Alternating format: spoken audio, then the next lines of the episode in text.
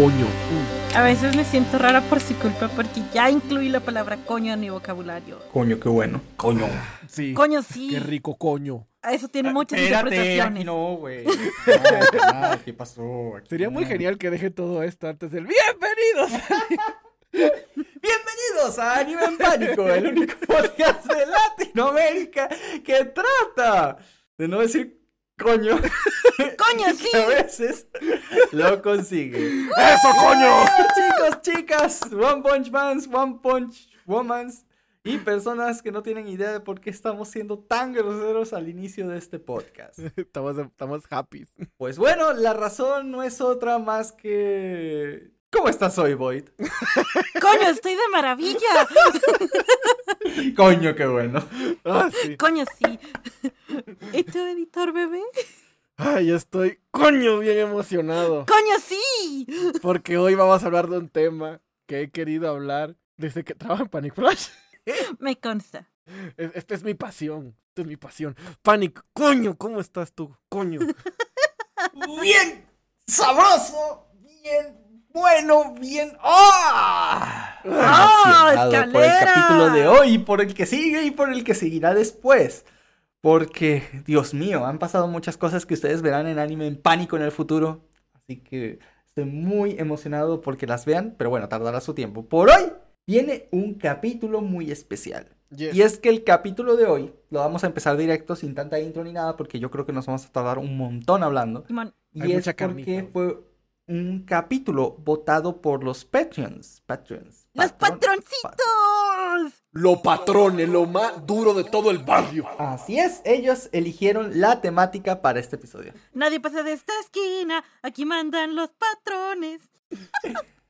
Así que, pues nada, simplemente decirles que el tema de hoy es ¿cuál es editor? Hoy, gracias a que los agentes del pánico votaron por cuál tema íbamos a tocar en el episodio 55 de Anime en Pánico. ¡Es de videojuegos! No sé qué tenga que ver esa melodía ni de dónde sea, pero bueno, está. ¡Es John Cena! Pues sí, chicos, vamos a hablar un poquito sobre, bueno, videojuegos en general. Realmente no hay un, un punto de partida, o eso quisiera decir, porque sí lo hay. Y voy a ir directo, señorita Void. Quiero Void. preguntarte, algo que Void. toda la audiencia quiere saber seguramente. ¿Cuál es tu videojuego favorito? Acabo de crashear. Pende. Depende. ¿De qué depende? La verdad es que mi videojuego favorito es League of Legends. ¿Eh? Siempre lo ha sido. Yo amo LOLcito con toda mi alma. Pero si estamos hablando de algo más como que amo en mi corazón una franquicia, obviamente sería Zelda. Nice. Por muchas razones. ¿Hay alguno de todos que sea tu favorito? Uy. Twilight Princess. Gracias. Ya, ya, ya me iba divorciando, ¿eh? Gracias, ya puedes bajar el arma, amor.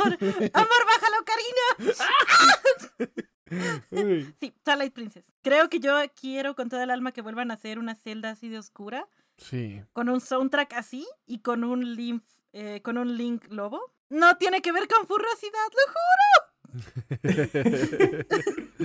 Ay, Dios mío, pues, pues, está bueno, ¿no? Sí. Es que mi historia con Zelda es...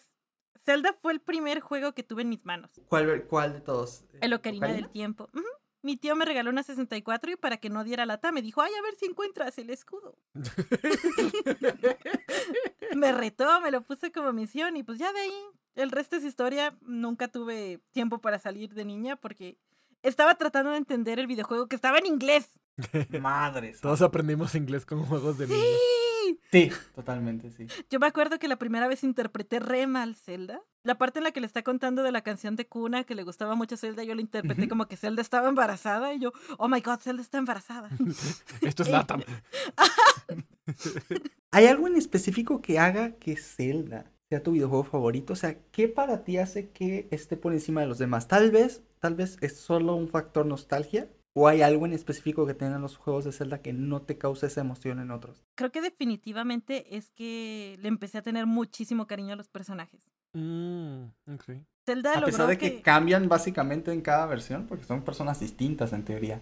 Correcto. Es que no lo sé, es muy entrañable desde que inicias y tu amiga es Navy. Y luego está Saria y todas estas personitas que vas conociendo y te hacen que te preocupes si realmente quieras salvar Hyrule. Y en todas las versiones encuentras una razón por la cual luchar. Incluso en los nuevos Zelda con los amigos que hace Link. Con los otros campeones, por ejemplo, en Breath of the Wild o con los que salen en Tears of Kingdom, creas un lazo muy bonito más allá de que solo sirven para hacer un apoyo o como una excusa del, del guion.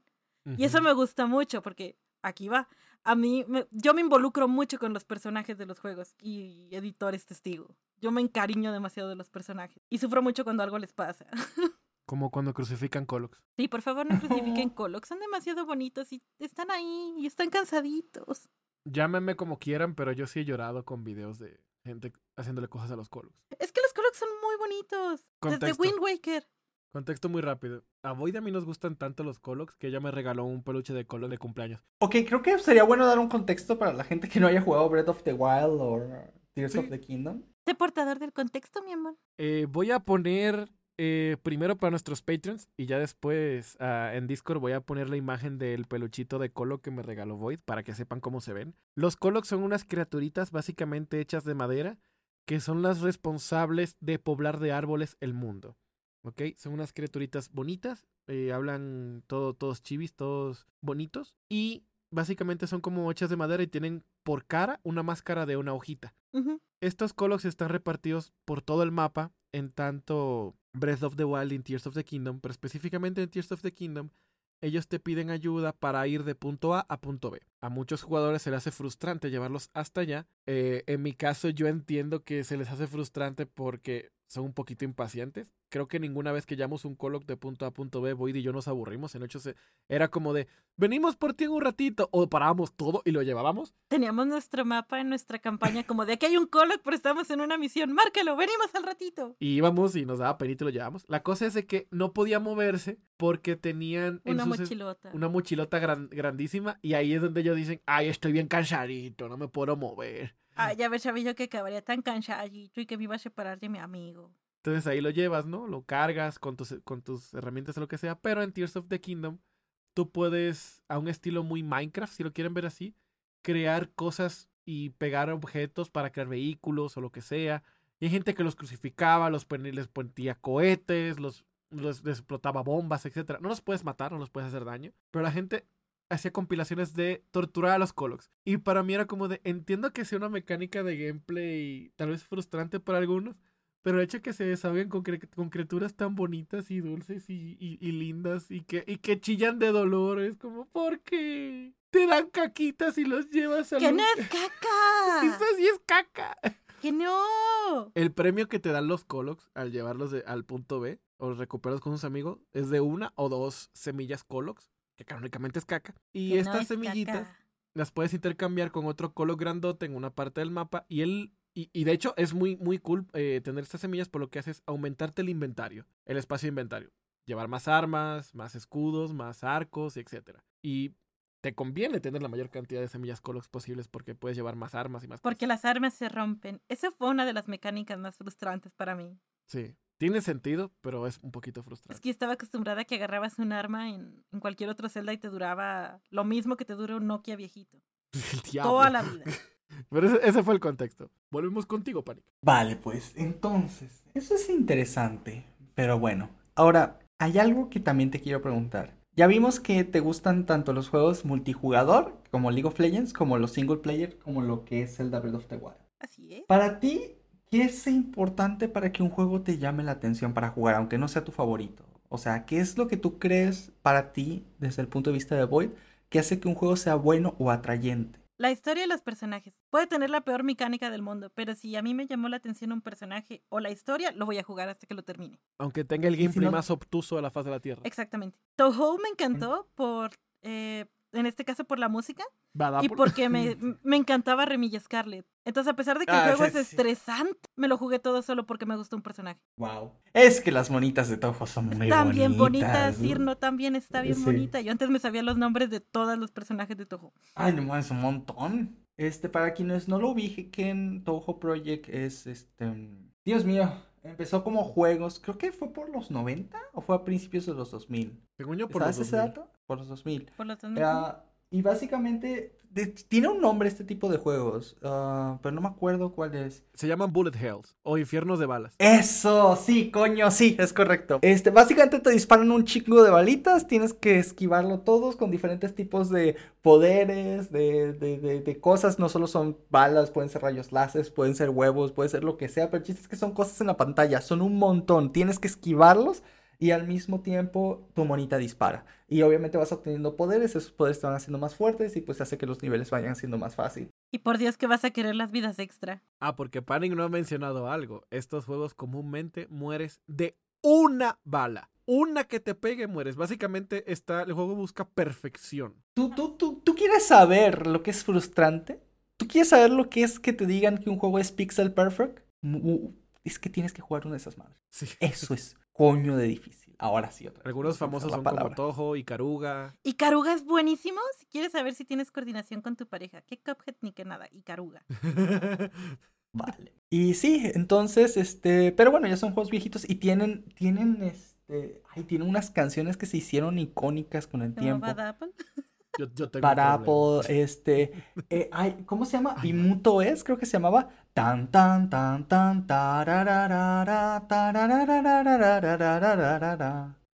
Qué Eso. maldito flow. Es que tiene unas este, canciones Ojalá buenísimas. Lo... El juego es estresante, pero ush. Sí, las canciones son demasiado buenas. Eh, entonces, pero pues casi no tenía historia. Eh, me acuerdo que en ese entonces se daba mucho que los fans, si un juego no tenía historia, los fans se la hicieran. Ah, sí. Lo que pasó con Vocaloid. Eh, Y yo me acuerdo que fue precisamente porque me salían muchas cosas de Remilla Scarlet. Y había muchos Ujú. fanarts y había muchas cosas. Y dije, ¿de dónde es esta monita? Y lo primero que hice fue buscar el anime de Remilla Scarlet. No existe. Y pues así fue como llegué al juego. Y como me gustaba mucho la monita, yo quería llegar hasta donde estaba la monita. Y ya después me obsesioné y le fui agarrando cariño al juego. No había sanidad mental, pero había buenos... Wow.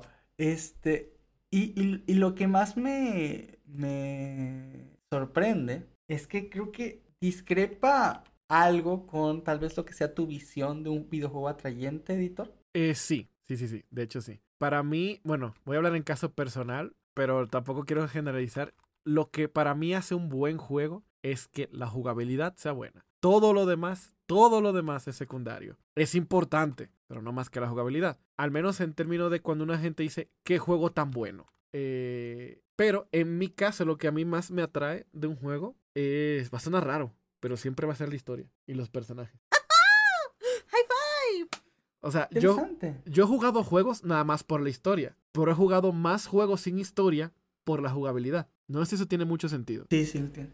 Por ejemplo, mi estudio de videojuegos favorito de toda la vida es Remedy Entertainment. Ellos, de hecho, mi, escri- mi, mi escritor modelo o mi, mi inspiración como escritor y como diseñador de videojuegos y director de, de juegos es Sam Lake, que es el director creativo de Remedy. Él diseñó Max Payne 1 y 2, Alan Wake, Control, todos los últimos juegos de Remedy después de... Ma- Bueno, todos los juegos de Remedy él los ha escrito y, y todo eso. Em, de hecho, estuvo nominado en los Video Game Awards a como un montón de premios y se ganó varios. Pero el tipo es escritor nato. El tipo escribe personajes, pero. y, y diálogos y momentos de una forma increíble. De hecho, Boyd eh, jugó Max Payne 1 y 2 porque sabe que es una de mis franquicias de videojuegos favoritas. Y lloró al final del 2, me acuerdo. es que es buenísimo. Eh, y no puedo esperar porque están haciendo remake. El 3 no existe. No, el 3 no existe. Eh, el 3, en, defensa mía, no lo hizo Remedy, lo hizo Rockstar. Eh, y no, no, no. Eh, pero para mí lo que hace atrayente un juego primero es la jugabilidad. Por ejemplo, hay varios juegos que vienen, vienen a mi memoria que, que, que fueron atrayentes por su gameplay y tienen cero lore. Uno de ellos es Among Us. El otro es Fall Guys. Fall Guys. Fall Guys, estás ahí para que el otro no gane. Listo. Exacto.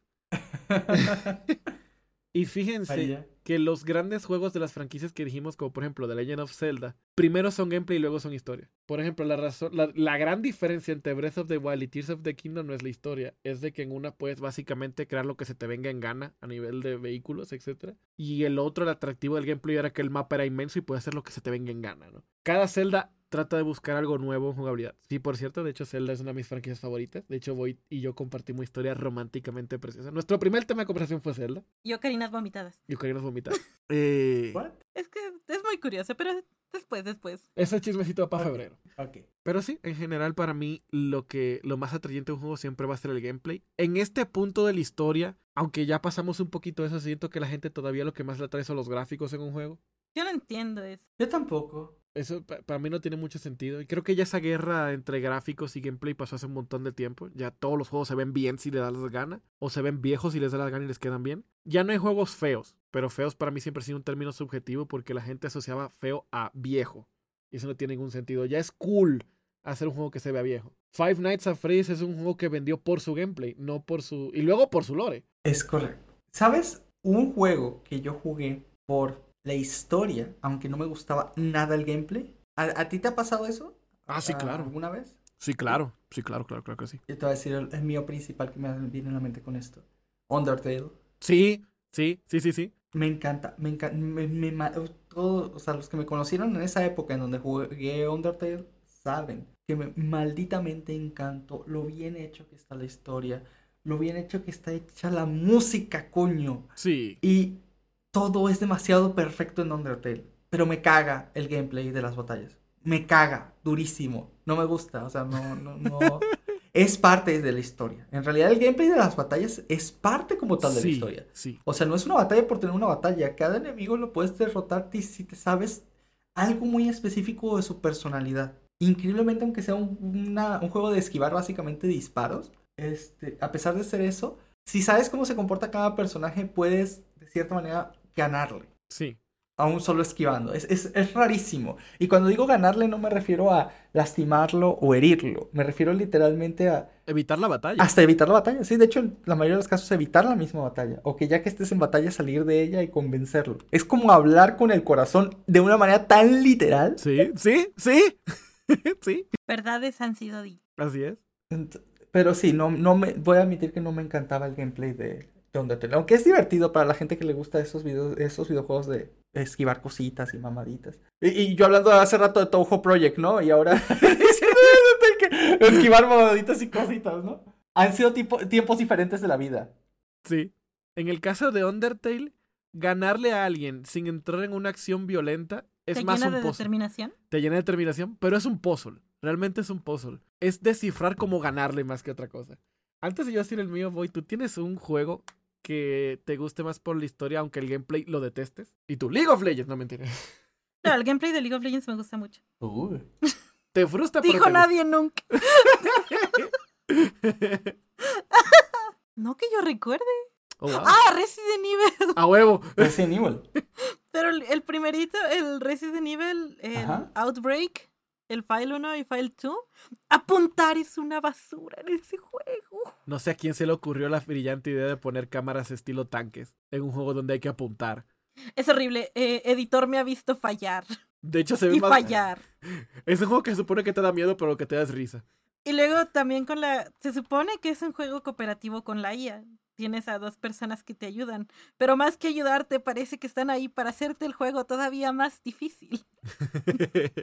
¿Por qué? Y eso me encanta. Pero no lo he jugado. Cuéntales más, más- más o menos de qué va el juego. Se supone que Resident Evil es, pues como ya saben, una de las franquicias más grandes dentro de los videojuegos que habla sobre zombies.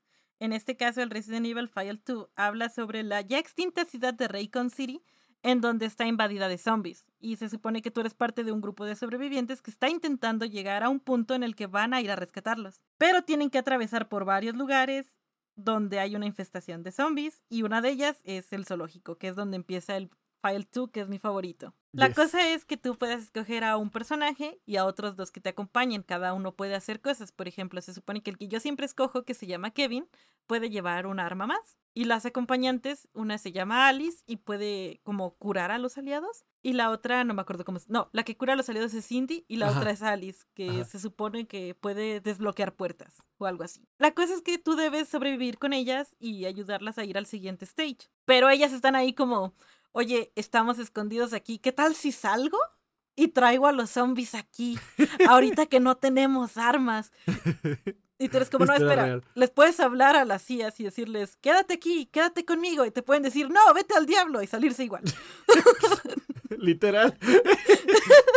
Entonces no importa en qué dificultad lo juegues, Siempre es difícil. siempre va a ser más difícil gracias a tus acompañantes. No importa quiénes sean, siempre te van a hacer la vida más difícil. Ese creo que es el único que el gameplay me desespera, pero como me encanta la historia. Es casi como jugar a Mongos con bots o con IAs y que siempre en los primeros dos minutos te acusen de impostor y te saquen. No, es peor, es como jugar con gente que se quiere morir. Es como que Como ustedes se quieren morir, yo quiero vivir. como League of Legends y Panic. Pero por lo menos ahí es un humano que sabes que tal vez tuvo un mal día. Aquí es una IA que debería estar programada para ayudarte, no para traer a los zombies a tu casa. Editor ha visto mi gameplay y me ha visto raguear en ese juego más que en League of Legends. Es re divertido ver eso. Es que sí es divertido. La neta sí es divertido. Desde el punto de vista de espectador, no de, no de jugador. Ah, porque luego hay unas partes en las que hay agua y hay cocodrilos. Entonces como que voy a patear el cocodrilo, pero enfocar la cámara es súper difícil. Entonces de aquí a lo que lo logres enfocar ya te quedaste sin pierna. Sí. O se te murieron dos compañeros porque por alguna razón les dio calor y se meten al agua. Ah, pero es bonito cuando se te muere un compañero porque tiene un espacio más de almacenamiento para tus ítems y lo puedes usar como para guardar. Utilizas el cadáver como inventario. Perdóname, Cindy, pero eres muy torpe. PlayStation innovando en gameplays de tiempos y memo- memorables. Por eso es el único, único gameplay que de verdad digo como de, si no me gustara este juego no volvería a tocarlo en mi vida. Sí. En mi caso yo creo que serían juegos estilo visual novels. El género visual novel en, en sí me estresa bastante. ¿En Por- serio? Porque para mí no es jugabilidad. ¿En serio? Eso es cero jugabilidad. La- las reglas del juego son reglas narrativas, no reglas en las que el jugador tenga que expresar algún tipo de nada, ni habilidad, ni pensamiento, ni cálculo, nada. Solo es como de, ah, ¿quiero ligarme a esta monita china o no? Pero tienes que poner atención. A- Ajá. O sea, sí, pero por ejemplo, una, mi, mi anime favorito es Clannad y está basado en una visual novel. Para mí, yo prefiero ver cualquier día de la semana el anime a jugar al visual novel. Porque primero, son extenuantemente largos. Sí.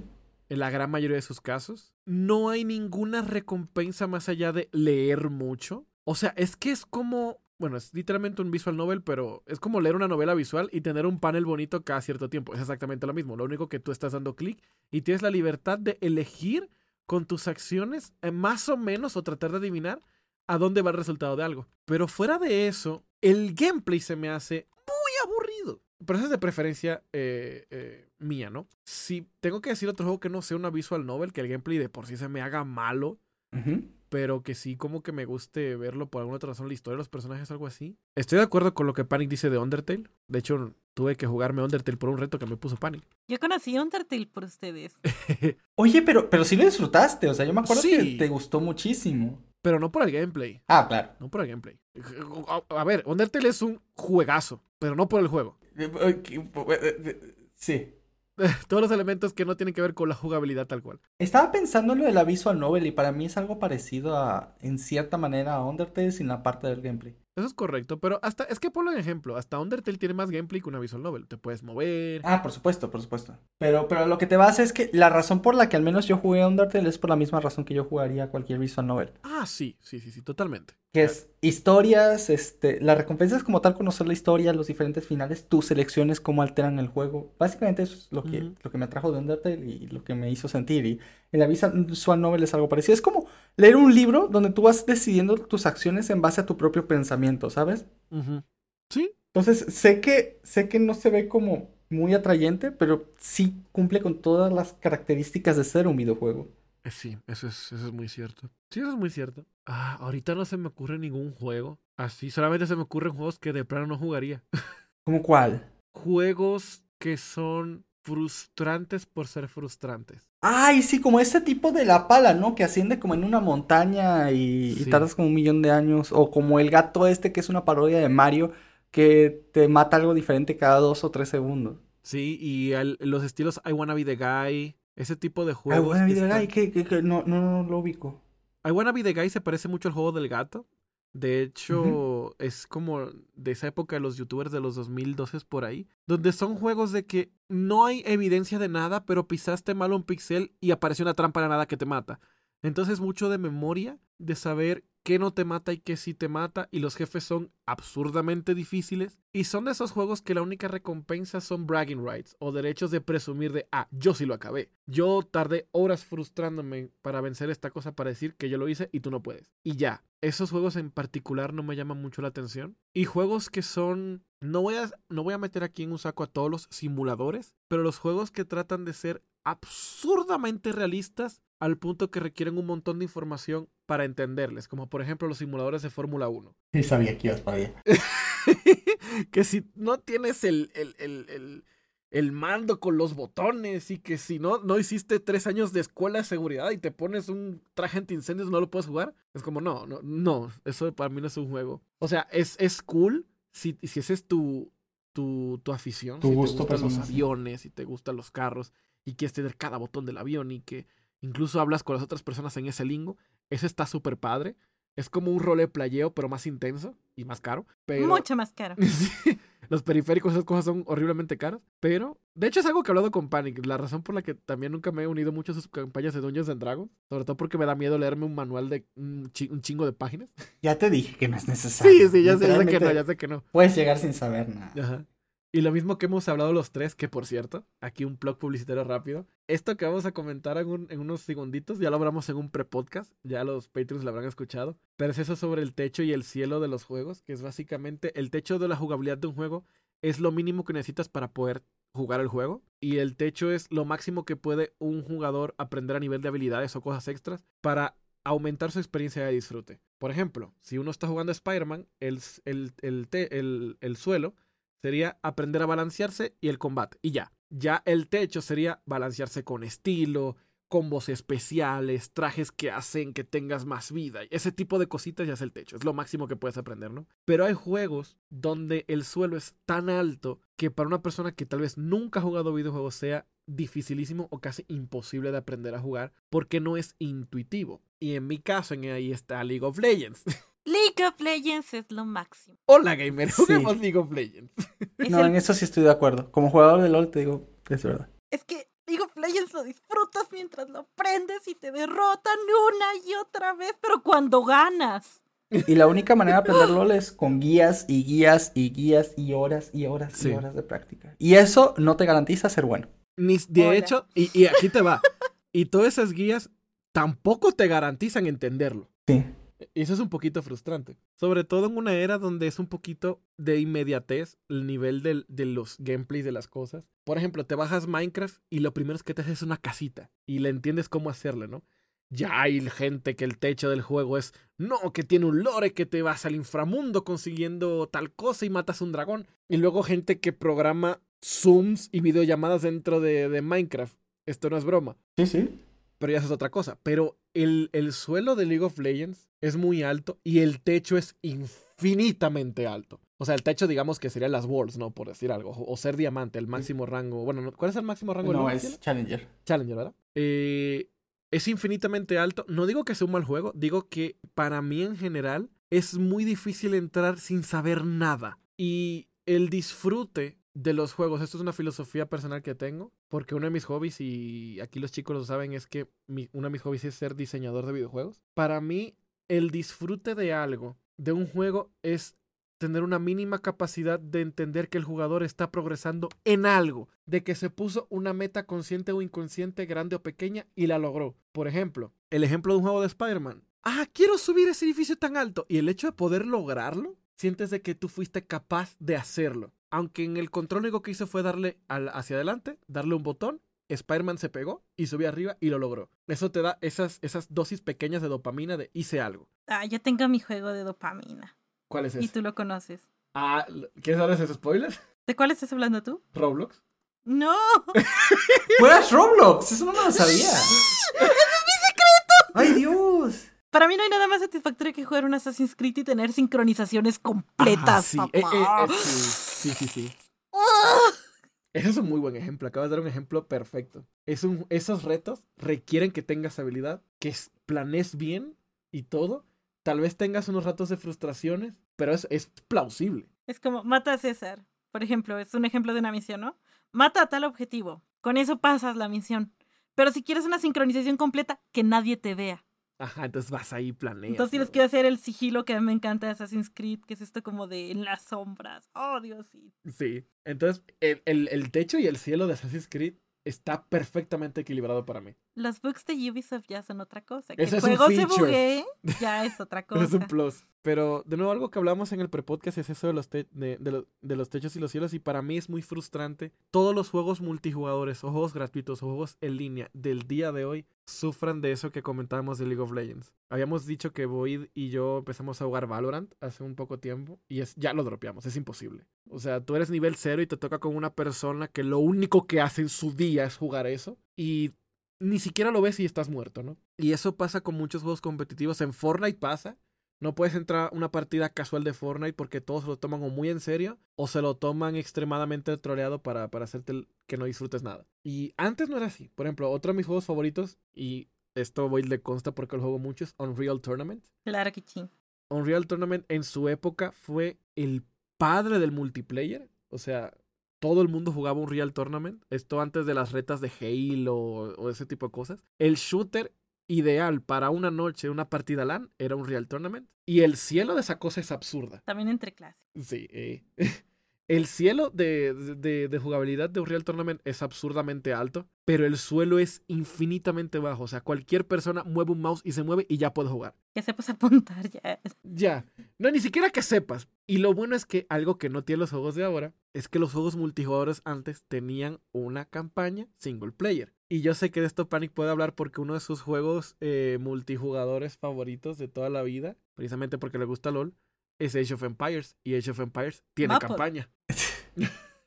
que las campañas eran como tutoriales más que nada. Sí, sí, sí, de hecho sí. La- las campañas te servían en Age of Empires para varias cosas. La primera era para precisamente que te sirvieran como tutoriales para el multijugador, que era como donde desperdiciarías la mayor cantidad de horas dentro del juego. Y lo segundo, que de hecho muchos juegos son tutoriales, sus campañas son solo tutoriales para el multijugador. GTA. GTA, en mi caso Pokémon también funciona igual. Este, en realidad la campaña está bonita, está para divertirse, ver la, la nueva región, conocer a nuevos, nuevos personajitos, bla, bla, bla. Pero luego multiplayer, o sea, el, el competitivo, bueno, al menos en mi caso, ¿no? En mi caso en específico. Lo mismo aplica con Age, eh, aunque con Age me gusta un poquito porque también te hacen vivir en la piel de, de personajes importantes de la historia. Eh, aunque realmente te, te cuentan las batallas muy por encima, pero por lo menos ves las misiones, ¿no? Como por ejemplo, no sé, esta, esta misión no está, ¿no? Pero por ejemplo, eres Leónidas y tienes a 300 monitos y te vienen los 10.000 persas. Toma, haz una estrategia, tienes que vencerlos. Y es como, puta, está cabrón, ¿no? Entonces, pero es divertido ponerte en esas piedras, ¿no? Porque creo que hay una campaña de Atila el 1, hay una campaña de Hernán Cortés, creo que esto es del, del Conquerors, este, del, del Age of Empires 2. Este, hay, hay varias campañas muy, muy entretenidas. Aunque, si soy honesto, no he jugado una campaña de Age of Empires tal vez en 10 años. Solo he jugado ¡Wow! el, el multijugador. Porque pues ya te acostumbras, ¿no? Es mucho pero sí, tiempo. es- es, Sí. no, es que son muy largas aparte, ¿no? Y, y no es como que se me antoje revivir una campaña de un juego de 1998.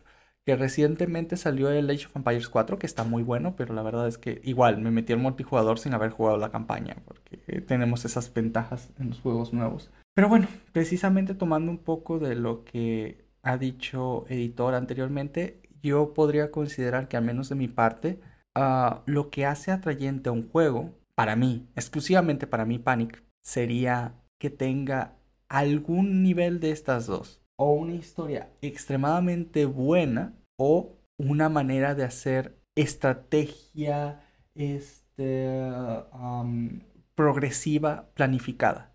Uy, qué, qué buena manera de decirlo, güey. Básicamente resumiste la categoría de Real Time Strategy Games, los RTS. Lo resumiste perfecto. No necesariamente, pero sí. Pero sí, o sea, los, los RTS entran perfectamente aquí. Eh, pero no necesariamente, porque pueden ser también juegos por turnos, como Baldur's Gate, Pokémon.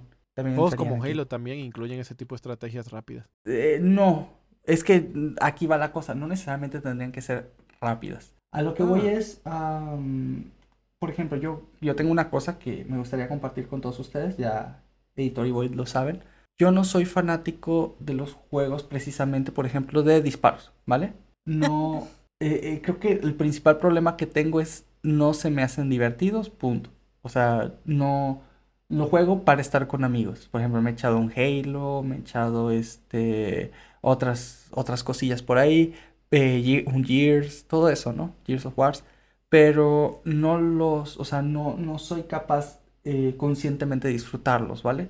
Creo que es, es, bueno esto de la acción rápida, que vas, disparas, te mueves, este, te ocultas, pones una granada aquí y todo eso. Pero por alguna razón eso no se me hace del todo, este, digamos, entretenido.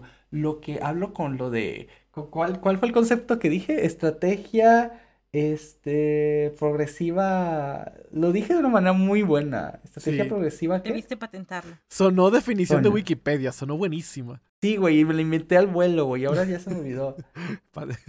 Apunta eso, Mario. Ay, chinga, no se me olvidó. Bueno, de estrategia planificada progresiva, creo que fue algo así, creo que dije. Estrategia progresiva planificada, creo que fue. Ok. Este, es que puedas hacer una estrategia. EPP que puedas planear esa estrategia a través del tiempo y que luego la puedas aplicar, ¿vale? Y que te dé una ventaja en, en, lo que vayas a hacer. ¿A qué voy?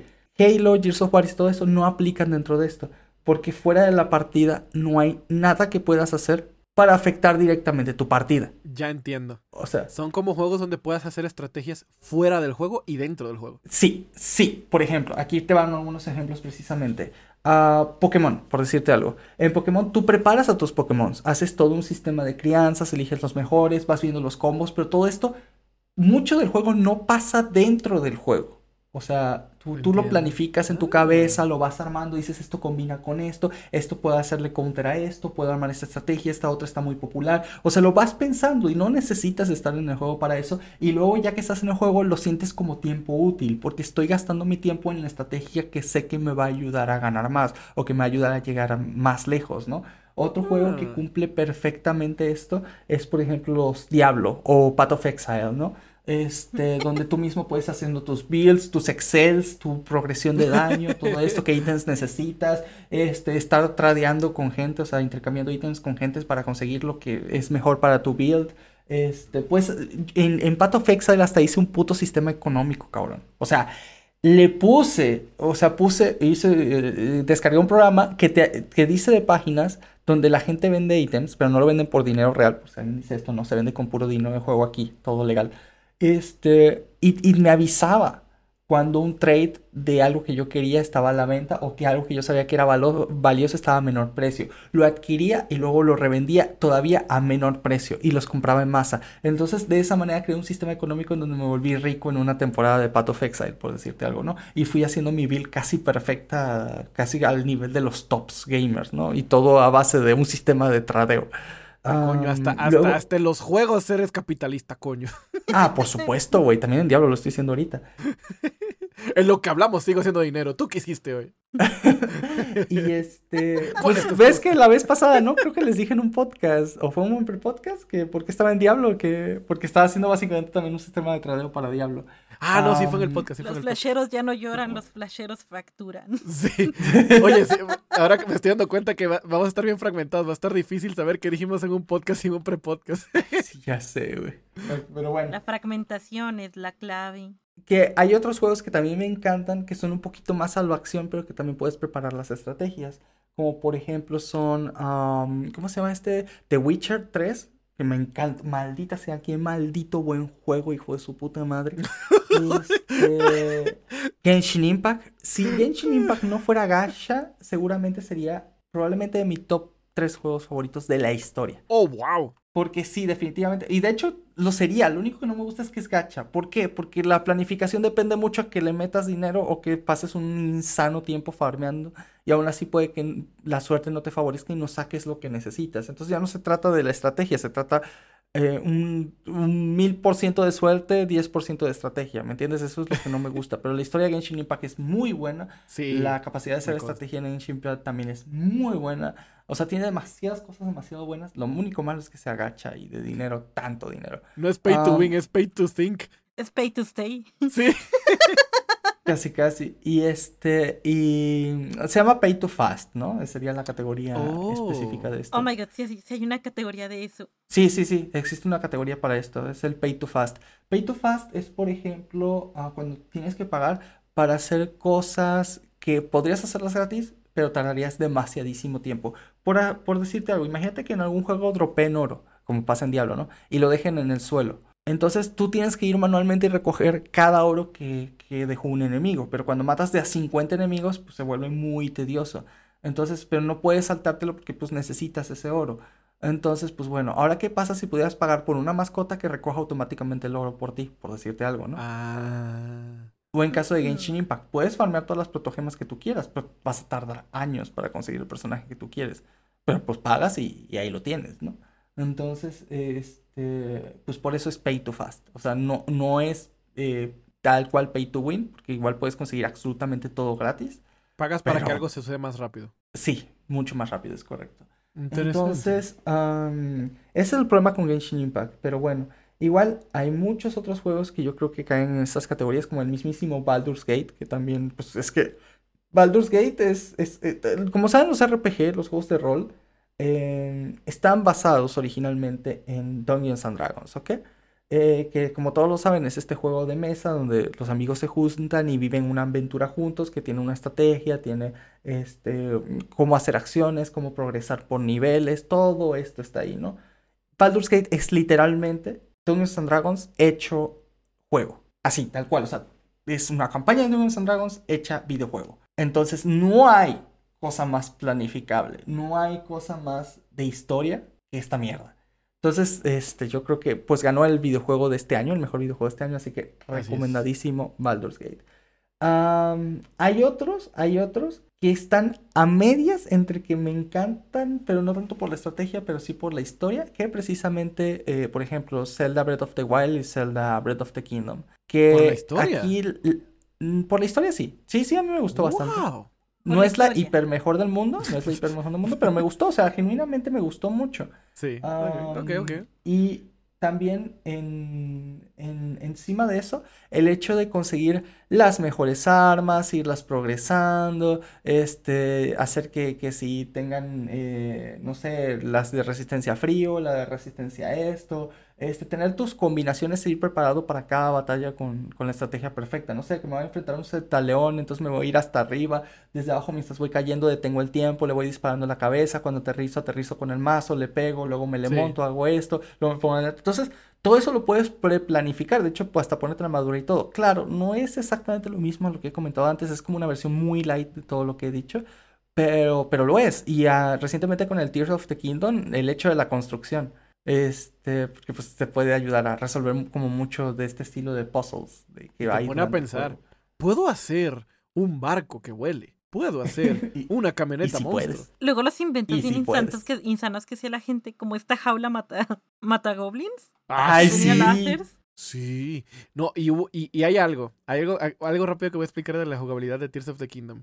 Los vehículos funcionan con energía que se traduce como unas baterías, que uno las va farmeando con combate y con muchísimas formas que uno las puedes adquirir, ¿verdad? Pero mientras más usas un vehículo, tienes como un tiempo límite con esas baterías. Hay gente que ha usado físicas, ecuaciones para tener energía autosustentable, que el vehículo al usarse recupera energía. Y yo, ¿cómo? Coño, ¿cómo, güey? ¿Cómo lo hacen? Y no son hacks ni nada. Y, hay guías de, en YouTube de, de horas de la razón por la que esto funciona es esto y esto, porque la física del viento y la física de tal cosa. yo, ¿Qué? Y son vehículos que hacen maravillas. De hecho, creo que fue un barco que vi, un barco que volaba, que tenía alitas, ¿Ah? y que con la misma brisa y la gravedad recuperaba energía solo. Y yo, ¿cómo, cómo le hacen? A veces yo solo quisiera comer con ellos, sentarme en su mesa. hay niveles y hay niveles. Esos son ingenieros físicos, químicos no sé. Esa es la gente que como Panic no sabe disfrutar un juego solo por disfrutarlo y ya. es que ese es mi disfrute. Es que fíjate que tal vez para esa gente también lo sea. Ese es el disfrute. yo creo que sí. ¿Sabes? Igual, por ejemplo, en League of Legends. Eh, tal vez la partida como tal es, es, la parte importante, pero muchas veces también es la planificación. ¿Qué ítems me voy a hacer? ¿Qué runas me voy a llevar para cada... Todo lo que sucede antes de una partida. Ver los videos de los combos que o las rutas que se pueden hacer mejor. Uh, los tipos de ganqueo. Todo eso, todo eso es una cantidad. E, el hecho de estudiar para un juego estudiar, planificar, me gusta. Y eso es lo que se me hace. Si había un momento donde Panic debía sonar nerd, fue este y me encanta. Estoy Sí. orgullosísimo de ti. Admites que te mame estudiar, güey. Sí, sí. Y eso es lo que me hace, este, lo que me hace feliz. O sea, eso es lo que me hace que un juego me entretenga, lo que, y poner esos conocimientos en acción y ver que, que, que resultan. Es como un científico que se pasa años estudiando teorías e hipótesis y quiere verlo. Y, y la parte, la parte donde hace el eureka es donde hace el experimento. Y ahí dices, funcionó, fun- no funcionó, ¿no? Pero todo esto llevó una- un viaje y me gusta ese viaje que hay en medio. Ok. Entonces, este, de hecho, una de mis sagas de juegos favoritos anteriormente, ah, desafortunadamente no he jugado los últimos juegos, pero era Profesor Layton. Como saben, es Ah. puro resolución de puzzles. Eh, Profesor Layton es una saga de juegos de, de Nintendo, japonés el juego obviamente, pero que se ambienta en, en Inglaterra. Este, um, y se supone que seguimos a Profesor Layton, que es como un estilo extraño entre Sherlock Holmes y algún profesor muy inteligente. Y un abogado. No, no, no. Lo estoy confundiendo, perdón. Lo confundí con Phoenix. Es un doctor de, arqueo- de arqueología. Y este sería más como un Indiana Jones en ese caso. Y, y lo que tiene que hacer es básicamente resolver lo que sea que esté pasando en ese momento en el mundo. Y hay varios casos, ¿no? Una civilización perdida que se está este, reformando, un- una persona que dice que viene del futuro, que es uno de sus amigos, pero en el futuro y que viene por él para, para que le eche un raid al futuro, para que él vea qué pasó en el futuro y luego sí va al futuro, pero resulta que tal vez es un futuro demasiado diferente a lo que él pensaba y la gente es demasiado diferente a lo que él establecía o lo que él mismo había predicho para, para el futuro. Entonces, este se vuelve en sí mismo, ese futuro se vuelve un misterio como tal, ¿no? Entonces, hay, hay muchas cosas muy interesantes en, la vida de, de Profesor Layton. Y sus juegos son, pues eso, resolver acertijos y acertijos y acertijos. Y eso es lo divertido, o sea, no vas a encontrar nada de acción ni peleas. Y tal vez esta sea la misma Te razón. tengo una recomendación por eso, pero continúa, por favor. No puedo Uh, esperar. a eso me gusta. Y este, y es por eso que juegos, por ejemplo, Toho no lo jugué porque me gustara el gameplay. Lo jugué porque me gustaba escuchar las canciones y porque las bonitas estaban bonitas. Este, por ejemplo, los juegos de disparo, como ya dije, no los disfruto. Los juegos de carreras de carros, pues tampoco. Que sé que puedes hacer mucho de esta planificación y estrategia, lo sé, lo sé, lo sé, porque ya me los ha mostrado, he jugado un par de partidas, pero no soy capaz de, de empatizar del todo. Si quieres, o sea, como una persona que maneja a diario, lo que menos quiero es llegar a la casa y volver a manejar, ¿sabes? Entonces, um, Pero hay gente atropellar que le divierte eso. Hay, hay gente que le divierte eso, adelante. Es- Yo creo que lo puedo resumir de una forma en la que tú me lo contaste una vez. No te gustan los juegos de habilidades motrices. Eh, también. Aunque bueno, varios de estos juegos que dije, por ejemplo, LOL o The Witcher, sí Ah, pero su- por ejemplo, un shooter no te va a gustar Call of Duty precisamente por el aspecto del gameplay de toda la habilidad motriz. Los juegos de pelea por igual, los juegos como Toho por igual, ese tipo de cositas. O sea, tu atractivo sí. principal no es como de, ah, sí, pude hacerme 50 muertes en dos minutos. Y Ah, pude, sí, no. y, Eh, sí tengo, que eso tienes razón. y tengo reflejos, coño, de, de- de un, leo- de un leopardo. No a ese nivel. No, no mi, mi, mi placer, mi eureka, es decir, planifiqué esto tan bien que te hice caca. O sea, o sea, bueno, puede ser al juego o a- al otro jugador, ¿no? Te O hiciste pasa, por y ejemplo, volviste en- caca. Y tú dirás, ¿y en LOL cómo haces eso? Ah, bueno, usualmente lo que hago es que eh, cuando juego League of Legends estoy en comunicación con el resto del equipo y le digo, hazte, este, retrocede. Por ejemplo, yo estaba el otro día con Void, de, oye, ¿te puedes hacer para adelante ahorita, hasta este punto nada más? Y yo veo cómo, estando Void baja de vida, veo cómo uno del equipo enemigo se acerca tratando de matarla. Pero yo traigo un personaje que se hace invisible y en el momento que está en el medio para saltarle a Void para matarla, yo lo recibo y lo, lo destrozo. Entonces ahí no fue realmente que tuviera más habilidad motriz que él. Qué traicionero, coño. No, lo llamamos baiteo del super. Es como, a ver, tú también, estás viendo un super bajo de vida, espabeándote maestría y bailando. ¿Pa' qué vas? soy la carnada, eh, soy la carnada. eh. Básicamente. Literalmente es la escena del Rey León de, ok, ¿cómo quieres matarlos, Panic? Carnada. Ahí tienes a Void poniéndose un hula hula y, ¿se te antoja una carne, mi jugosa? Sí. Sé que quieres otra, ¿quién te la voy a dar? ¿Y te gustará?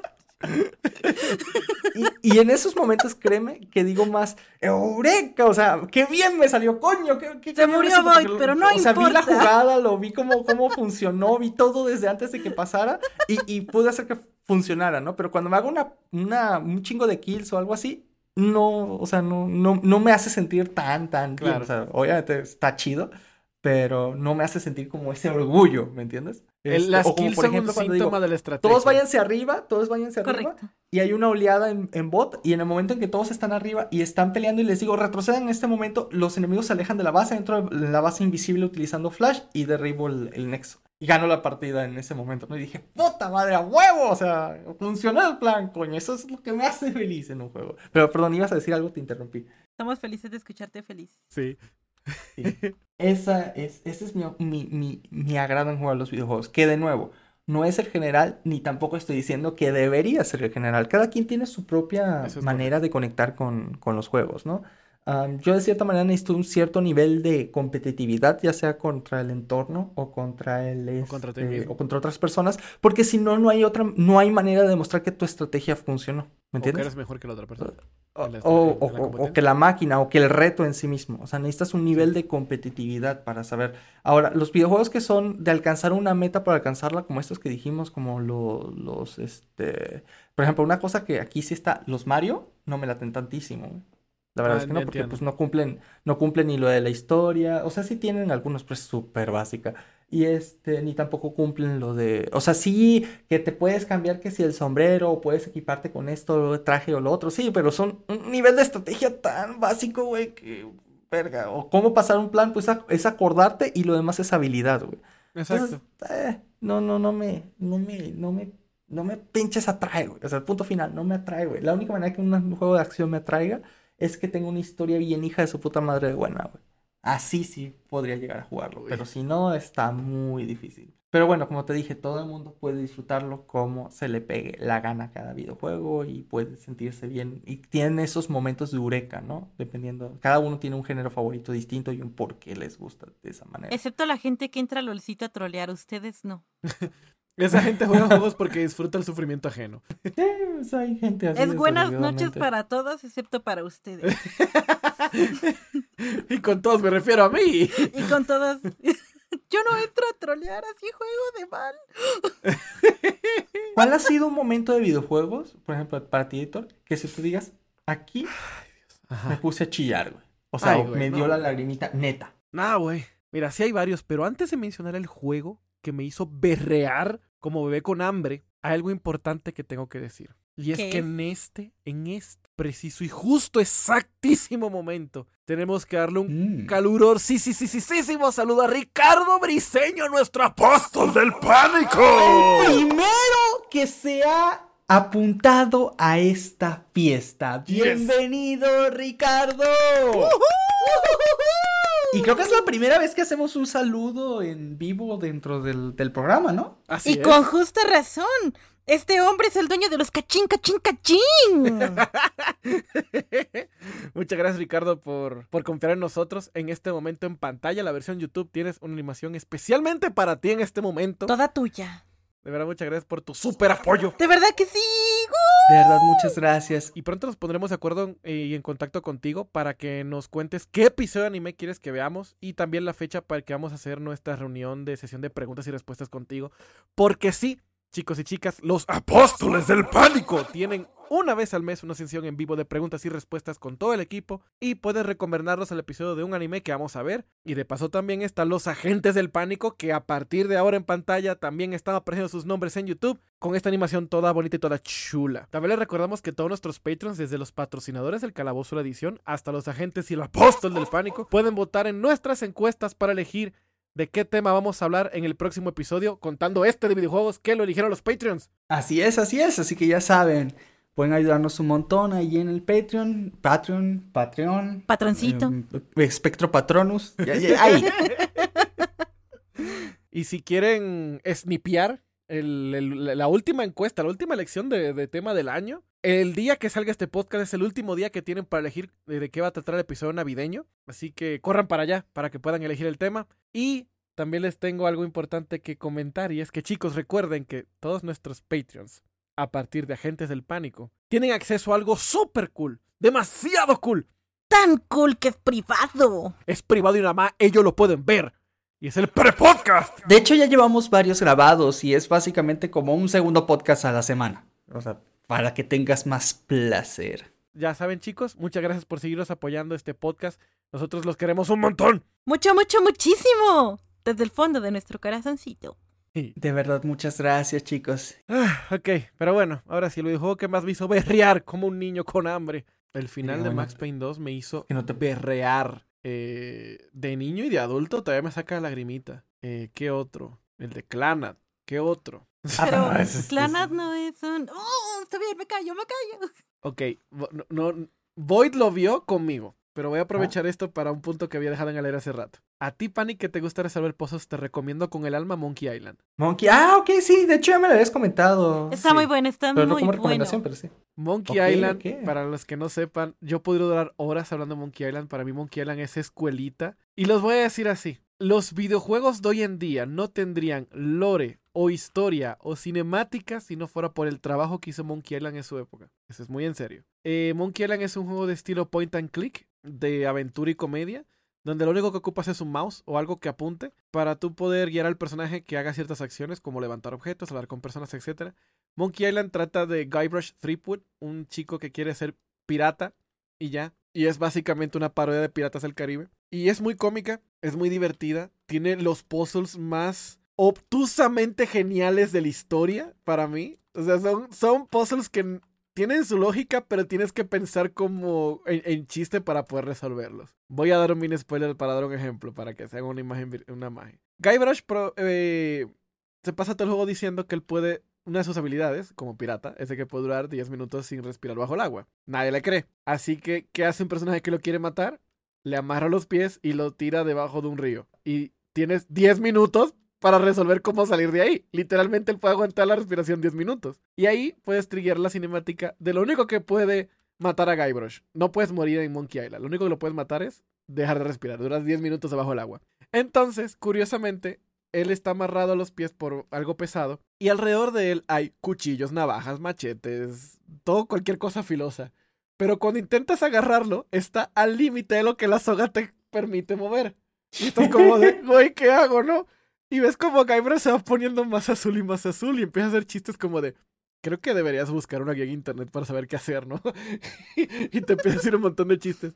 La solución del puzzle, cómicamente, es agarrar ese objeto pesado y meterte en los pantalones y subir la escalera. ¿Cómo otra vez? Y es como, él está amarrado de una soga a un objeto muy pesado. Ajá. La solución del puzzle es hacerle pick up a ese objeto pesado, se lo mete en los pantalones y ya, y ya sale. Ay, no mames. Pero tienes que pensar un poquito cómico en ese sentido. Y la solución al puzzle solo lo único que tienes como, ay, qué pinche risa, ¿no? Porque todo, todo te indica como de, sí, puedes agarrar uno de estos machetes. Ah, pero está muy lejito. Tienes una navaja que se ve perfectamente filosa. Ah, está muy lejitos. Nada, agarras el objeto y te lo pones en los pantalones. Entonces, si quieren pasarse un buen rato y realmente resolver puzzles que muchas veces te ponen a pensar y a pensar muy fuera de la caja, les recomiendo Monkey Island. Pero volviendo al tema de un juego que me ha hecho llorar, yo crecí jugando Monkey Island 1 y 2. Me he jugado casi todos los Monkey Islands. Y el equipo original de guionistas y todo que hizo el juego dejó el estudio original que fue Lucas Games en el momento y fue Lucas Arts y ahora es Lucas Films Games y así a hacer varios juegos point and click y de aventuras, ¿no? Ellos mantienen el género vivo, es un, un género bien remuerto. La cosa es que para sorpresa de un chingo de gente, Disney compra Lucasfilms y decimos, bueno, ya no va a haber más nunca un Monkey Island porque Monkey Island es Piratas del Caribe. Y de repente, luego de un chingo de años, creo que 25 o 30 años después, Lucasfilm Games dice, trajimos a Ron Gilbert y a Tim, al creador, los creadores originales de Monkey Island, vamos a darle final a la saga. Vamos a crear un No juego nuevo". mames. Y fue la carta de amor más preciosa que he visto en la historia del gaming para darle final a una saga tan vieja, ¿va? Y lo bonito de todo esto es que el primer juego se llama El secreto de Monkey Island, de la isla Mono. Y nunca se supo realmente cuál era el secreto de la isla Mono. Y se resuelve esto en el último juego que se llama Regresando a Monkey Island, Return to Monkey Island. El final, para mí, es de las cosas más preciosas que he visto en un medio audiovisual y sobre todo interactivo. Tiene múltiples finales. Los finales resuelven la pregunta cuál es el secreto de la isla mono. Pero al mismo tiempo siento una carta de amor de los desarrolladores a los jugadores de una forma como de... El sentimiento es el siguiente. Sí, sé que hemos crecido, sé que ha pasado mucho tiempo, sé que extrañaste a estos personajes, también te extrañamos a ti.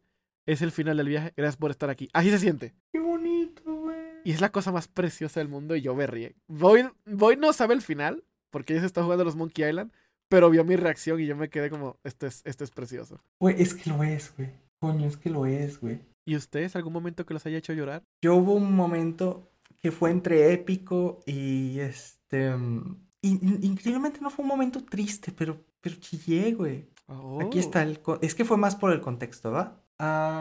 Durante muchos años, desde que yo estaba en Venezuela pequeño, a mí me regalaron una Game Boy Color, ¿vale? Ay, esto es personal, coño. Y uno de los primeros juegos que, que yo jugué, fuera del de Harry Potter y Mario Tennis y otros más que tenía, había sido el Pokémon Crystal, ¿vale? Entonces, am, llegó un momento en donde después de yo jugar durante mucho, mucho tiempo Pokémon, porque era el único videojuego que tenía, para este entonces, este, nosotros, eh, que puedo decirlo abiertamente, estábamos viviendo en Caracas, en Venezuela, y pues no tenía otro videojuego ni tampoco teníamos una computadora en ese momento en casa, por situaciones de la vida. Luego de eso, am, pues te estoy hablando por ahí de año 2002, 2003, ¿va? O sea, acuérdense que ya estoy viejito. Y ya después de esa, esa fue mi infancia inicios de adolescencia. Entonces me voy a, a, este, a México un tiempo después y sigo jugando con mi Game Boy Color, ¿vale? Ah, para ese entonces, de nuevo, no había computadoras, no tenía ninguna otra consola de videojuegos, literalmente era mi única distracción. Yo, mientras estaba jugando Pokémon Crystal, recuerden que yo no tenía ningún tipo de acceso a internet,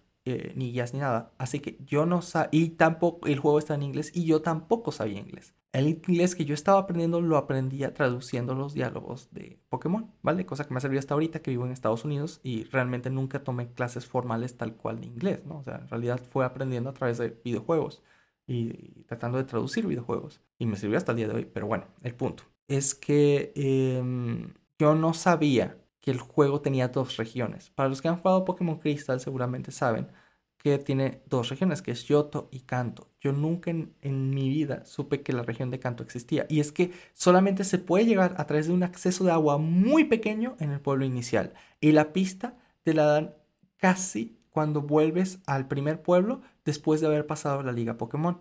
Que sí se te abre un pedazo de, de- de- de- de- del mapa, ¿no? Y cuando se me abrió ese pedazo de mapa, que fue cuando precisamente tenía que ir a la liga Pokémon después de pasar al último gimnasio, mi, mi cabeza explotó, güey. O sea, explotó. Dije, no mames, está todo este pedazo que todavía no puedo explorar. No mames, ¿qué, qué chingados es esto? Oh. ¿Qué, qué, qué, qué onda, no?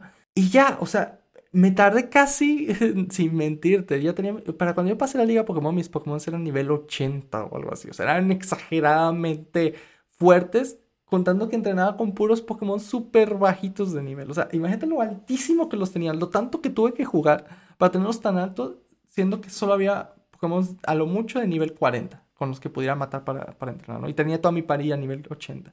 Y más de los de mi pari, ¿no? Porque me puse a, hasta entrenar otros Pokémon y toda la otra. Entonces, llegué hasta Liga Pokémon, pasé la Liga Pokémon, terminó. Luego de eso hago todos los gimnasios de la región de Kanto. Y finalmente, igual los que saben, ya saben a lo que voy, los que han jugado esta saga de Pokémon. Llegas a algo que es este, el Monte Plateado, creo que se llamaba. Ah, En el sí. Monte Plateado, tú vas y subes, este, es como un laberinto con Pokémon de nivel altísimo, pero para que en ese momento para mí afortunadamente no eran tan fuertes porque tenía un equipo muy, muy tocho. Pero llego hasta arriba y lo que me encuentro a mí me, güey, te juro que se me puso la piel chinita en ese momento, güey. ¿Qué te encuentras en la cima del Monte Plateado? La último desafío de Pokémon Crystal. Tú. Esa es la respuesta. Ok, contexto. Ah, el que se encuentra allí, en, en la cima del Monte Plateado, se llama Red, protagonista de los primeros juegos de Pokémon. Es decir, el que fuiste tú en el pasado, si has jugado la saga. Entonces, encuentras a otro personaje que tú ya viviste en sus zapatos, al cual tú ya le pusiste nombre, ¿vale? Pero el momento que hablas con él, no tiene nombre. ¿Por qué no tiene nombre? Porque eres tú, güey. Y en ese momento no habla. Es el único personaje que tampoco habla. Solo te pone tres puntos y empieza la maldita música más épica que yo había escuchado hasta este momento.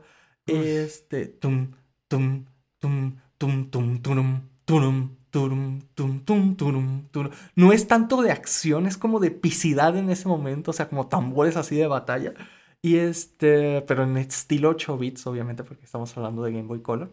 Y este, en este momento que empieza el, el combate, ves al Pikachu, ves al Charizard, al Venusaur, que en este juego no se pueden con- conseguir de, de manera menos que los transfieras de tus juegos pasados. E- entra esta batalla súper épica Y en el momento final, cuando derrotas al último Pokémon, literalmente te saca de la batalla. Red, o sea, el personaje con el que estás, solo vuelve a decir tres puntos y en ese momento, fundido a negro, créditos del juego. Qué cool. Te juro que en mi vida, esa fue la primera vez que sentí, y yo siendo un niño, ese vacío que sientes cuando has estado en algo muy importante durante demasiado tiempo de tu vida y se termina. Es la primera vez en mi vida que sentí de una manera fuerte eso. O sea, es como cuando terminas una serie con la que has estado picado durante varios meses. Es como precisamente cuando terminas un videojuego con el que no mames, estuviste hasta la madre de, de entendido. Tal vez el día de hoy eso no se sienta tanto porque muchos juegos tienen demasiada rejugabilidad, ¿vale? Pero en ese momento no era tanto. O no tienen fin. O sea, o, ajá, o no tienen fin directamente, como, no sé, League of Legends. Pero este era el fin. O sea, sí podía seguir jugando, pero ya no había más objetivos. Se acabó. Eso era lo último. Pero es que el contexto todavía escalaba más. En este momento, eh, yo y mi familia andábamos haciendo procesos legales en México, precisamente por nuestra nacionalidad y todo eso, y nos encontrábamos en un estado que se llama Puebla. Nosotros habíamos viajado durante varias horas para ir a Puebla, y durante este tiempo, durante este viaje, este, mi padre alquiló como un hotel de paso, que es como unas pequeños, este, no sé cómo explicarlo, como un departamentito, eh, que está todo amueblado y todo, pero en teoría es un hotel, pero es más como un departamento, eh, porque está separado de todo, no es como un edificio. como un Airbnb rural casi. Como un Airbnb, pero de ese tiempo. Este, pero que es que no es lo mismo, porque es como una comunidad, pero todas las casas son de Airbnb. O sea, por, si fueran al día de hoy. Está extraño. Como hostales. Eso. Ajá, algo así. Este, y pues ahí nos pusimos. Y en lo que literalmente llegábamos todos cansados y todo, yo tuve que jugar el juego como, como tú ves tal vez en esas postales de antaño, cuando, porque la pantalla del Game Boy no tenía luz propia. Entonces, ¿cómo veías en la noche? Con los faroles del, del este Oh. de la luz de la calle mientras estaba yo en el carro, mientras íbamos hacia el hotel, yo estaba con esta batalla con audífonos, jugando entre la visión que me daba farol y farol de la calle, porque ya estábamos en la ciudad para ese momento. Coño, Y cuando llegamos al hostal es cuando terminó la batalla. bonito. Y en el momento antes de irme a dormir, justo ahí en Puebla, un lugar que yo no, en ese momento no conocía, después de un viaje súper largo, después de todo, ¡pum! Se acabó todo. O sea, a mí me, me- me- me llegó toda esa madre de, de sentimiento de, de golpe. Es como, aquí se cierra el ciclo, ¿me entiendes? Y es que justamente coincidió con los días después de que me fui a Venezuela. Entonces es como de, Golpe de básicamente tuve que derrotar a mi viejo yo y se acabó el juego. Entonces, Sí, me pegó así como, o sea, todo este cúmulo de sentimientos de terminé algo en lo que había estado muy enfocado, todos los cambios y toda la cosa me pegó muy fuerte y, y creo que es una de las escenas que al día de hoy yo creo que no sería tan épica porque muchos juegos han hecho cosas parecidas, pero para ese momento... Para el mm, panic chiquito, no. el panicito. Sí. Sí, no, el panicito le, le pegó fuerte. Y entonces esa, esa es una de mis escenas así Uf. duros favorita. Esta anécdota me encanta. Esta anécdota me encantó, no la había escuchado. Que por cierto, esta, esta anécdota no solo tengo el, el brillo de esta anécdota por sí sola, sino que la última vez que la conté entera, aparte de mi esposa, que es otra historia, se la conté precisamente a editor yo enfrente de una iglesia en un pequeño pueblo de México. De hecho, fueron en los primeros días de nosotros vernos en persona. Con la emoción que me lo contaste y fue como de... "Uah". Le tengo mucho cariño a esta anécdota por eso. Ah, pero es que ustedes tienen una historia bien acá. Pero bueno, ¿y tú, Void? Ah, lo mío es más. em, Vamos allá. Lo mío sí es por gameplay e historia. Realmente yo cuando entré a la universidad eh, tenía una laptop que no era la mejor laptop del mundo. Y me acuerdo que hice a los que yo considero que han sido parte de los mejores amigos y la mejor etapa de mi vida. Y estaba este amigo que estaba obsesionado con un juego que se llama Assassin's Creed. Y él estuvo por días molestándome, diciéndome, juégalo, juégalo, te va a gustar, juégalo, en serio, juégalo. Y pues yo decidí empezar por el 1. Y la verdad es que el 1 me aburrió muchísimo porque Editor no me dejará mentir. El Assassin's Creed 1 es un poco aburrido porque es mucho diálogo, poco acción. Y, y, no, y nunca termina de empezar. Ajá, nunca termina de arrancar bien. Y yo le dije a mi amigo, no, pues la verdad es que no creo que sea lo mío, entonces yo creo que no lo voy a jugar. Y él agarra y, cómodamente me dice, no, pues mira, si no te gustó el 1, yo te sugiero que te juegues el 2. Te juro que el 2 sí te va a gustar. Y le hice caso y me instalé el Assassin's Creed 2. En ese entonces yo no tenía mouse. entonces yo estaba jugándome toda la campaña con el pad de la laptop. Contexto rápido. Es un juego de acción, aventura y mo- movimiento y agilidad en tercera persona. Ocupas un mouse. Madre. Y yo me lo jugaba, me lo estaba jugando todo con pad. Entonces yo pensé que iba a estar igual de aburrido que el primero. Pero cuando voy eh, avanzando, me encariño mucho de este personaje que se llama Ezio Auditore. Pero un montón, porque es bien carismático. La verdad es que para mí es el mejor asesino. Sí, sí, sí. y sí. no acepto lloros. ¿Verdades? Pero entonces pasa la, la primer track. Ah, porque para esto, para los que vayan a empezar a jugar Assassin's Creed 2 o los que ya lo jugaron y no lo saben, hay un corto que tienes que ver antes de iniciar la campaña de Assassin's Creed, la 2. De hecho, cuando editor lo empezó a jugar se lo puse, que es eh, la historia de, lo, de su papá siendo asesino, de Giovanni. Y te da como un contexto de que se está tramando algo ahí. Entonces yo empecé a jugar y yo ya estaba muy encariñada, porque les digo, yo me encariño mucho de los personajes, estaba muy encariñada con Ezio y con su familia. Y aquí les va un spoiler. Básicamente arrestan a Giovanni, al papá de Ezio, por traidor, porque descubren que él es un asesino y lo inculpan de algunas cosas que pasaron en la ciudad. Y a ti te toca ir a salvarlo, yendo a hablar con una persona y dándole los documentos que prueban la mm, inocencia de tu papá. Y tú llevas los documentos y crees que todo se acabó. Pero resulta que la persona a la que le das los documentos también era un traidor. Entonces, en lugar de salvar a tu papá, lo que hizo es que lo mandó a la horca. Y como Ezio, a ti te toca ver cómo ahorcan a tu papá y a tus dos hermanos. Estos son los primeros 15 minutos de jugabilidad. Así mero. Y yo me acuerdo que yo estaba enojada y triste porque la verdad es que lo hacen muy bien. Realmente hasta el doblaje hace que sientas lo- la impotencia que está sintiendo Ezio. Sí. Y Ezio es este chamaquito que era un imprudente que se metía a la casa de las mujeres en la noche para seducirlas. Aunque y estuvieran lograrlo. comprometidas Y lograrlo. y que no le importaba nada más que divertirse. Y después de que matan a su familia, él jura matar a toda la gente que, ¿cómo se llama? Que traicionó a su familia y por las que murió su familia. A su mamá la abusan La dejan traumada.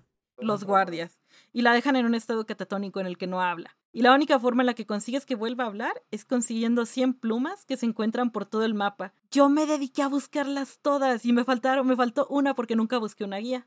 Ya hasta el final dije, ya, ya quiero la última pluma y ya busqué una guía. Y ya la conseguí. Muy bien. Hay- no, hay, no hay deshonor en eso. Porque ya fue como, es una, o sea.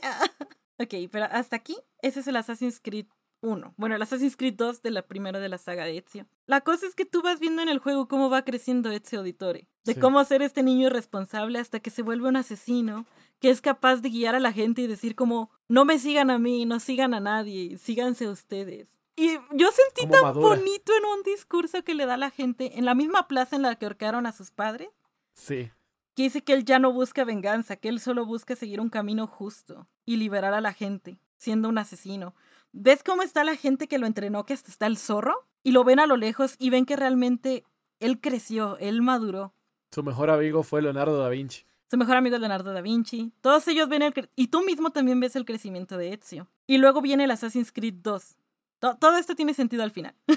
el Assassin's Creed 2, que es como ves como él se vuelve el maestro de la Orden de los Asesinos. Él se vuelve el... Rango- sería el Assassin's Creed este Brotherhood. Brotherhood, ajá. Y ves cómo él se vuelve realmente el maestro de los asesinos y cómo empieza a crear una hermandad. De hecho, por eso se llama Brotherhood.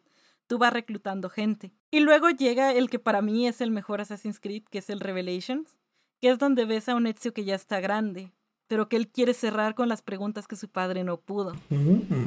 Aparte de eso, eh, spoiler, perdón, pero el juego ya tiene muchos años. en esa misma campaña, Ezio encuentra el amor de su vida. Ahí sí. Sofía. Y yo me acuerdo que cuando terminé la campaña, este amigo que me recomendó el juego me dijo, cuando termines la campaña, hay un hay una, este, ¿cómo se llama? Película también, un mini corto que va después de que terminas la saga, que se llama Assassin's Creed Embers. Está súper bonito y básicamente le da el inicio al Assassin's Creed Crónicas China, La animación es preciosa. pero ahí ves cómo muere Ezio. Y yo me acuerdo que cuando lo estaba viendo, yo ni siquiera me di cuenta cuándo, pero empecé a llorar. O sea, se me estaban saliendo las lágrimas porque dije, yo ya no voy a volver a ver nada más de Ezio. Ah. De hecho, ahorita todavía tengo ganas de ¡Voy, no! ¡No! Es que a Ezio lo, lo, lo ves crecer, lo ves, ves toda su historia completa, creces con él. Sí, Yo inicié la universidad con Ezio y la terminé con Ezio. es tan bonito. Y me acuerdo que lloré un montón cuando terminé el, el corto de Embers porque fue como, ay. De hecho, tiene una carta súper bonita que le escribe a su esposa, que es con la que cierra el arco de Ezio. Sí, es, es, es, es, es, es poesía. La- es neta. Es, es poesía. Si algún día tienen la oportunidad solo de ver ese tráiler o si se quieren jugar Assassin's Creed, yo sí les recomiendo que jueguen la saga de Ezio, le den una oportunidad, es buenísima. Tiene acción, tiene de todo, tiene esa satisfacción de las misiones completas, tiene todo. Tiene drama, tiene comedia.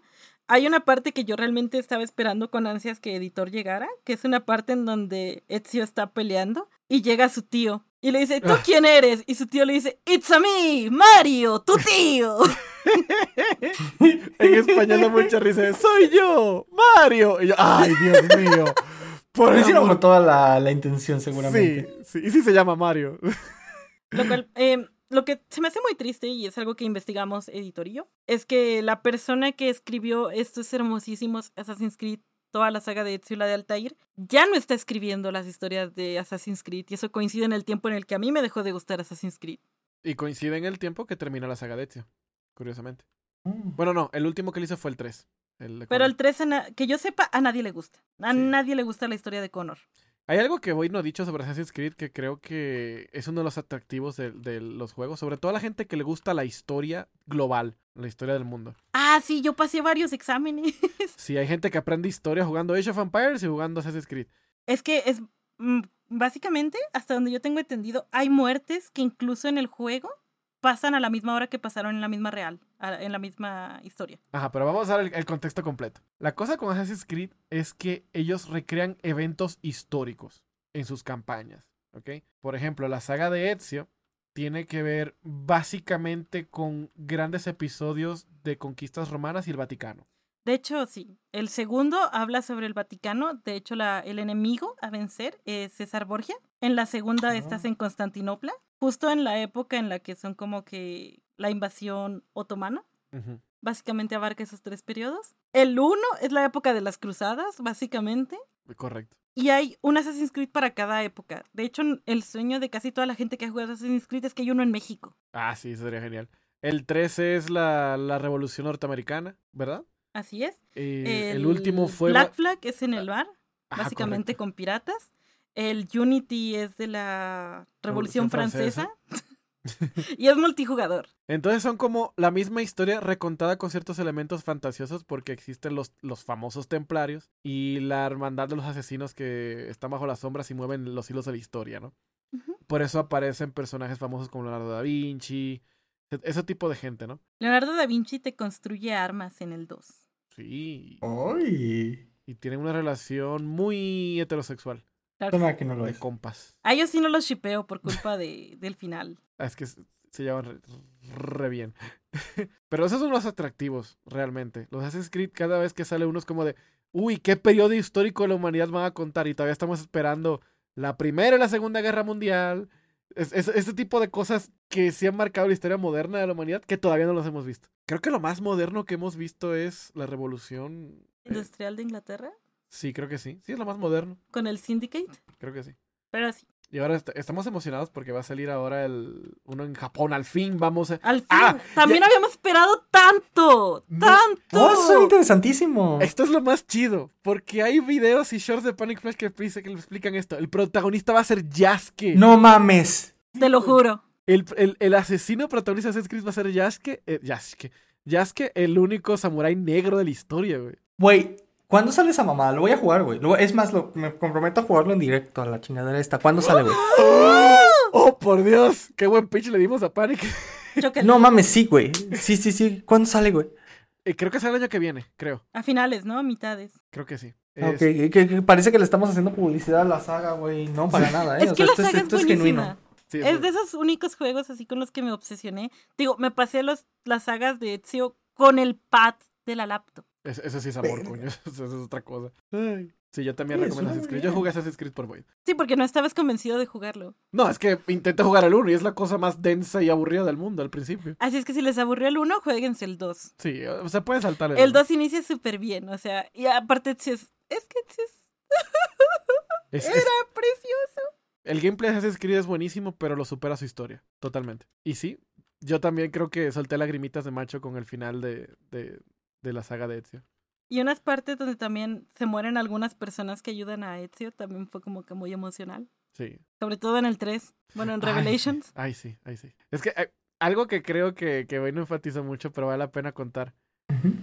Cuando decimos que crecemos con Ezio, es de que en la primera es súper joven y en la última está viejo. Viejo. Viejo. Y ya tiene estatus de leyenda. En todo el mundo saben del gran Ezio Auditor, el maestro asesino. y, y tú lo ves que ya está en una época como de, yo solo ya quiero estar en mi casita y en paz, pero tengo cosas importantes que hacer.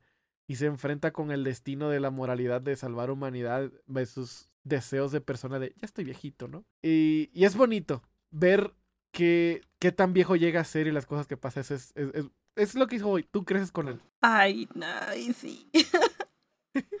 es que en serio, de verdad, te, te sientes orgullosa de Ezio. Por ejemplo, los asesinos, cuando matan a alguien, tienen esto de que le cierran los ojos y le dicen Requiescatimpach, que es como descansa en paz.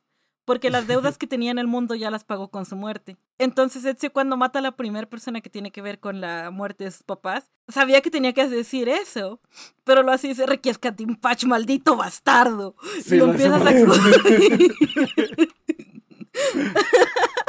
O como yo digo en broma, descansa empachado. Descansa empachado. Y es bonito por, por el por qué lo dicen, porque ellos respetan la muerte un montón. No importa lo que hayas hecho en la vida, ya te moriste, ya. Aparte de que el 3, ah, básicamente si no te juegas el 1, el 3 te lo resume. Porque el 3 es una conexión, bueno, es que aquí va un poco de contexto. Se supone que Assassin's Creed en un inicio era esta máquina que te permitía viajar al pasado, por así decirlo. Por tu ADN. Por tu ADN podías recrear lo que habían hecho tus ancestros por medio de tu ADN, porque en ellos dice que eso se queda grabado en el ADN y que por eso es la razón de que los animales saben que tienen que hibernar, aunque ellos no han visto otros animales, porque lo llevan en el ADN, lo llevan como conciencia. Entonces, Altair, que es el del uno, Ezio y Connor, los tres son antepasados del protagonista Desmond, que es quien se supone quien entra a la máquina. Correcto. Entonces, básicamente es por eso que puedes viajar entre ellos y están conectados todos. De hecho, hay una, este también es spoiler, hay una parte en la que en el 3 Ezio tiene la manera de comunicarse con Desmond. Oh. Ah, sí, eso, es Que es básicamente como si te hablara a ti y te da un escalofrío en la espalda que dice como de Desmond, yo no sé por qué estamos unidos, pero te deseo suerte en tu batalla. Es, es, es Ezio despidiéndose de ti. Sí, es, está hablando al jugador, literalmente. Ay, coño, ya. Bájate la gente otra vez. Démosle. Simón, Simón, Simón. vaya, vaya, vaya. Ok, rápido. Así, de tirón. Vámonos. Top 3 juegos, editor. Uy, coño. ¿Favoritos en los personales sin justificación? Ok. Sin justificación. Solo tres. Favoritos no los que yo creo que sean mejores, solo para especificar. Ajá, solo favoritos sin justificación y sin un orden específico. Ok, Max Payne, Doom. Sí, claro. Coño. ¡Ah! Tengo que elegir otro. ¡Ah! ¡Ah! ¿Fear no entra en la categoría? No, no, no, no, güey. No, no, no, güey. Me, me, encanta Fear, pero no. Nah, no, sí, ya, ya gracias por decírmelo. Zelda, güey. Ya con eso. Ok. ¿Algún Zelda específico? Eh, Twilight Princess. Siempre va a ser para mí mi favorito y el mejor. Por muchas cosas. Ya, ahí quedan. Eh, Twilight Princess, Doom, voy a elegir Doom Eternal. Y Max Payne. De los dos voy a elegir eh, los dos. en el 2 Alemona. Ah, los dos, los dos. Los dos están buenísimos. ok, voy. Aquí en primer lugar creo que sería Zelda Twilight Princess. En segundo lugar creo que sería Assassin's Creed Revelations. Y en tercer lugar League of Legends. Es eterno. Ok. Ok. Muy bien. Tú, tú, tú, tú, tú, Panic, Panic, Panic. Ay, pues es que no hay ninguna este, sorpresa. Ok, voy a modificar. Me vale. Date. The Witcher 3, Genshin Impact, Pokémon. Y específicamente Pokémon Esmeralda. Ay, qué precioso. ¡Qué bonito! Oye, ahora que andamos en esta ronda así de rápidos, fuera de los favoritos, los que ustedes consideran que son los tres mejores juegos de la historia. Ay, no mames, no me hagas eso, güey. No, güey, eso sí requiere más análisis, más pensamiento. No, no, sí. Tengo sí, que preguntarte algo rápido. Ajá. ¿Estás seguro de no meter en tu etapa Metroid? Coño, es que nada más dijeron Ay, sí tres. cierto.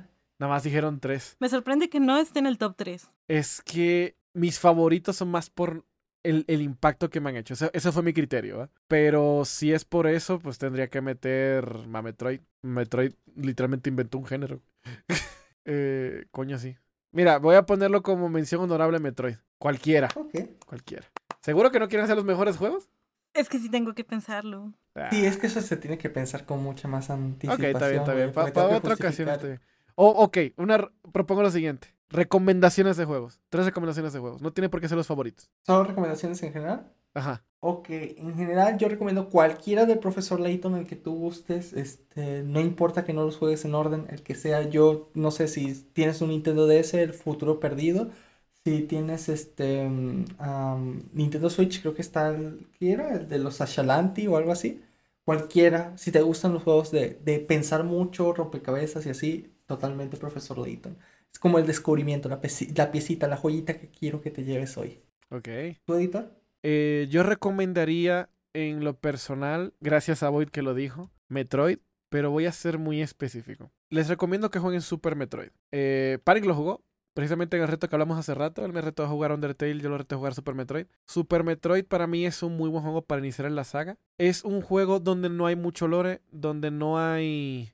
Hay un suelo y un techo muy bajo en el juego, pero es un juego donde tienes todo un planeta para explorar, vas a- descubriendo habilidades para ir desbloqueando, para explorar más ese mundo. Eh, la protagonista es una de las, creo que waifus más legendarias de la historia de los videojuegos, que es Samus, y tiene un traje muy chido que le permite lanzar misiles, hacer habilidades muy cool como transformarse en bolita. eh, y te enfrentas a enemigos muy divertidos, la- el soundtrack es buenísimo. Y aunque sea un juego tan viejo de Super Nintendo, tiene unos gráficos que envejecen muy bien. Chipi, chipi. Y si no, les recomiendo, si quieren algo más actual, Metroid Dread, la última Metroid que salió, por si quieren un reto de habilidad y movimientos y cosas, está muy bueno. Y si quieren infartos también. Sí, es un juego que te pone los pelos de punta de vez en cuando. Eh, sí, Metroid. ¿Tú, Void? Definitivamente recomiendo Gris ampliamente. A ¡Madre! Ay, sí, cómo se me olvidó por lo menos una coño, vez en la sí, vida. Sí, sí, el sí. soundtrack es increíble, el arte es precioso. Coño, sí. Le puedes dar muchas interpretaciones al jugarlo. A mí me sirvió en un momento en el que estaba triste y me ayudó a sentirme mejor. Entonces, Gris, Gris, es precioso. Lo puedes encontrar en Steam y creo que también está para Nintendo Switch. De hecho, hablando precisamente de Gris, una vez con editor, para hacer uno de los videos de Panic Flash cuando todavía nos dedicábamos al ámbito de los videojuegos, logramos contactar al director de Gris y le hicimos varias preguntas, tuvimos por ahí una pequeña conversación y es un material que sigue ahí y no hemos podido usar. ¿Ese todavía. cuenta como otro Lost Media de Panic Flash? Sí, Sí, tenemos una conversación con el director de Gris. Todavía tengo el WhatsApp de él. Y veo sus estados. es bien abstracto. No mames, pero qué buen juego es Gris. De verdad, háganle Sí, caso sí, a Void. Vale sí, sí. totalmente la pena. un por dos y un por tres, esa recomendación de Void, totalmente. ¡Wombo Combo!